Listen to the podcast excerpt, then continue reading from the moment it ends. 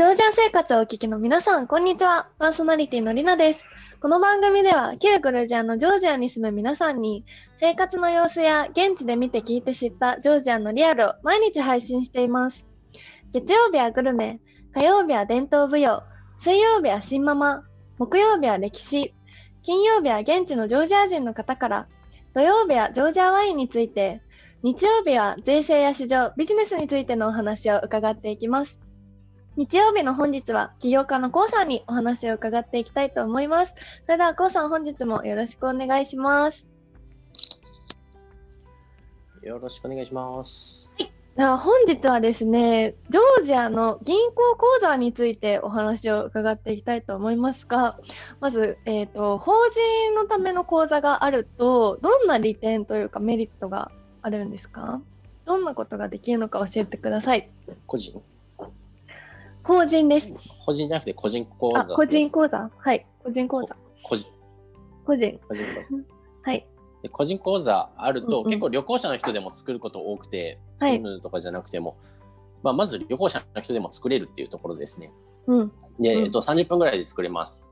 はい。で、あると何が便利か、生活の面で、えっと言うと、まあ、観光の面でもそうなんですけれど、ジョージアは口座を開設する開設すると、まずデビットカードが発行されて、そのデビットカードは例えば iPhone だったら Apple Pay とかに入れることもできます。はい。それがあると、えっとまあ、 Suicaみたいな役割になって、うんうん本当街中、まあ、タクシーはちょっとあれでね、えっとオンラインではい呼。べば、うんうんうん。配車する系だったら、まあ、登録して使えるんですけど、はい。えっとまあ、電車乗るとき、バス乗るとき、ピッピッピッって自分の口座から決済されていくので、はい。早いです。っていうか、切符ないんで、あのうん。メトロカードってはい。いう、なんかちょっとめんめんどくさいの、うん。を Suicaみたいな。 Suicaみたいなの買うか、はい。えーそうそう。でもそれと同等の役割を、えーはい。デビットカードでできるので、うんうんうんうん。で、ワンスーパーでも、はい。どこでもピッピッピッピうんできるって感じですね。あちこちでピッピッピッピ決済するっていう、まあ、ほぼほぼの場所使えます。まあ結構ね、はいジョージアキャッシュレスというか、まあ、それ1個ああれば、全全然現金使わない。はい。うんうん。そうですね。割ともうコンビニとか小さい買い物でも大体できる、できるので、メリットが多い。うんうんうん。そうそうそうそううん。あとね、定期預金を目的にする人もいますね。ああ、定期はい。預金の金利がだいたうんい、うん、10%前後ぐらいあるので、はい。えちなみにご今のところ、えっ、と、2021年1月時点では5000ラリ、5000ラリっていくらぐらいだろうな。えっ、と、大体3倍だから15万円ぐらいかな。15万円以上の定期預金からの、えっ、と、引き出しはオンラインバンクとかアプリでは、うんえっ、と、解約できない。定期預金を終えられないみたいな感じで、店頭で手続き必要なんで、だからちょっと残、その、定期預金の資産残して、海外来ると、なんかここで定期預金やめようっていう時に、あの、やめられないみたいな。やめられないっていうか、店頭に行かなきゃ開示できないんで、そこちょ、これちょっと罠っていうか、最近その罠にはまってる人がいて、なるほど、みたいな感じで。そうなんですね。15万円以下の定期預金は要注意と。うんうんうんうん。うんまあ、口座があるとそんなことが、あのピッピピッピ決済できたりとかします。はいあとオンラインマークでし、まあ、ジョージア国内の支払いだったりって感じですね。うんうんうんうん。支払いと電車乗るときとあちこちでうん、うん。便利と。はい、ありがとうごもざいうます支。払い全般。うん全般、うん、キャッシュレス。ジョージアキャッシュレス大国ですね。結構ね。そう住む住む人はもう間違いなく早めに作っといた方がいいですね。うん。作らなくていいかなっていうのは多分多分無理ですね。うんうんうん。もう作できれば生、活きついと思います。うんうん。なるべく早く口座開設してください。はい、ありがとうございます。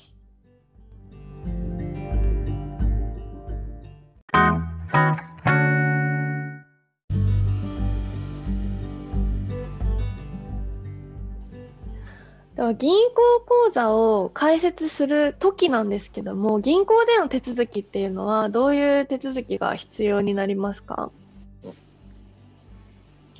えっと、僕の場合は、えっと、大きく2つある銀行、まあ、5つぐらいあるんですけど、バンクオブジョージアと TBC バンクっていうのがみんなよくどっちかっていう感じなんですね。はい、UFJ か三井住友かみたいな感じなんですけど、うん、僕はバンクオブジョージアの例で言っていきます。はい、で、バンクオブジョージア、まずどこの店舗、支店とかあるじゃないですか、本店とか。やっぱ本店行った方がいいんですね。なんでかって言ったら、英語の通じ具合っていうのが違ってくるんで。はい。本店が一番その外国人慣れしてるっていう感じです。うんうん、でちなみに、えーと、ニッチな感じで言うと、マルジャニシビリっていう駅の近くにあるので、はい、石畳の通りのところですね。はい、まあ、へで間違って本社に行っちゃう人とかいるんですよ。ヘッドヘッドクォーターとか書いてるところに、はい、そう。行くとあの有名な建築の間違って本社に行ってもそこでは何もできないので、はい、はい、店舗に、まあ、バンコブジョージアって検索して、そうマルジャニシビリ駅の近くのところに行くといいです。うんうん、で、まあ、それの具体的な書類とかの翻訳とかは僕全部全訳して、えっと、ネットに掲載してるんで、うわ、すごい。えっと、ジョージア銀銀行口座で検索すると第5位ぐらいに出てくるんですね。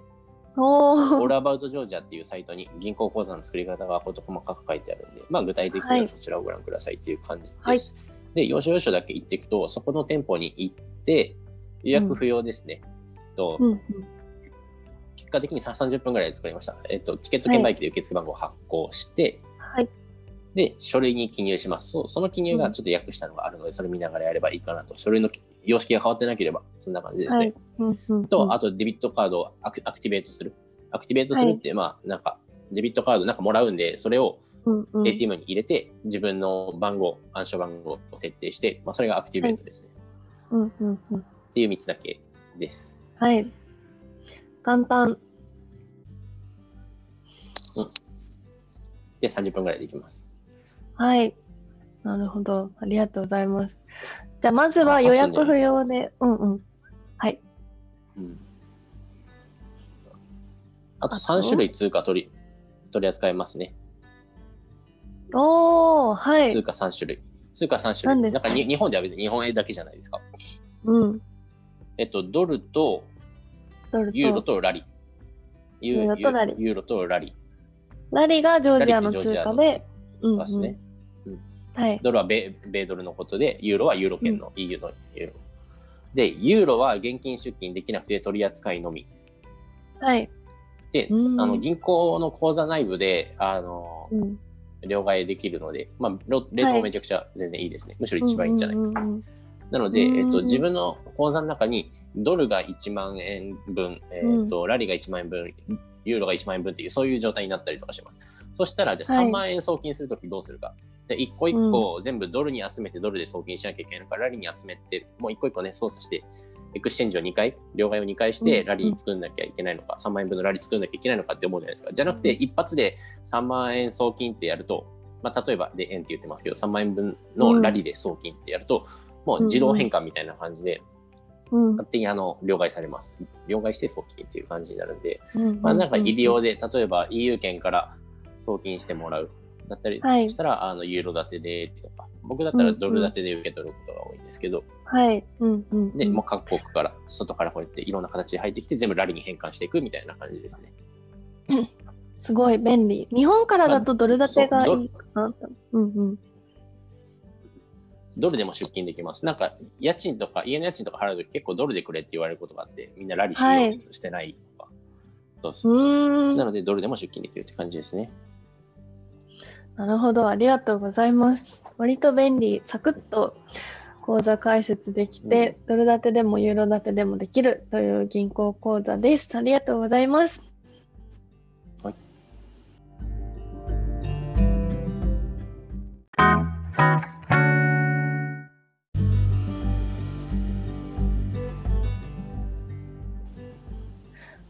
続きまして、銀行口座を持つとき、開設するときの注意点などありましたら教えていただけると嬉しいです。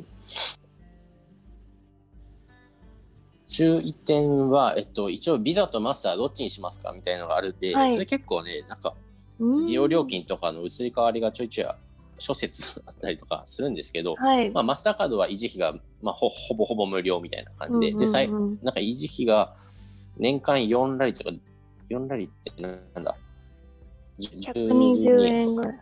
あ、毎月か、これ毎月12円とか、うん、おそらくかかったりするみたいな感じで。で、あとね、名前、記名、カードに記名されたものを作るか、はい、無記名の自分の名前ですね、印字してあるやつを発行するかで、記名なしだったら当日に、はい、当日に受け取れて、記名ありだったら翌日の15時以降の受け取りになりますね。それはマスターの場合。で、ビザの場合、はい、えっ、ー、と、年間利用料が、うんと、毎月1.5ラリ、利用料50ラリって僕が聞いたときは、1年ぐらい前はそうでしたね。で、受け取りは、と当日受け取りはできないっていう感じです、ビザの場合。はい、なるほど。でも、マスターで困ってないんで、まあ、マスターでいいかなとか思ったりするんですけど、まあ、人それぞれのね、便利に合わせてって感じです。うん。なるほど。そんなで、あとなんだろうな、はい、そんなぐらいか。うん。あと他になんか手数料とかはないですか？日々の使ってる時の手数料とか。全然、全然ないっすね。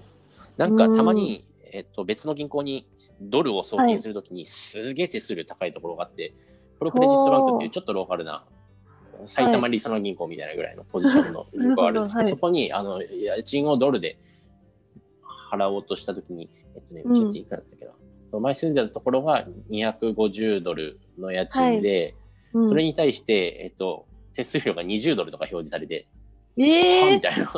高い。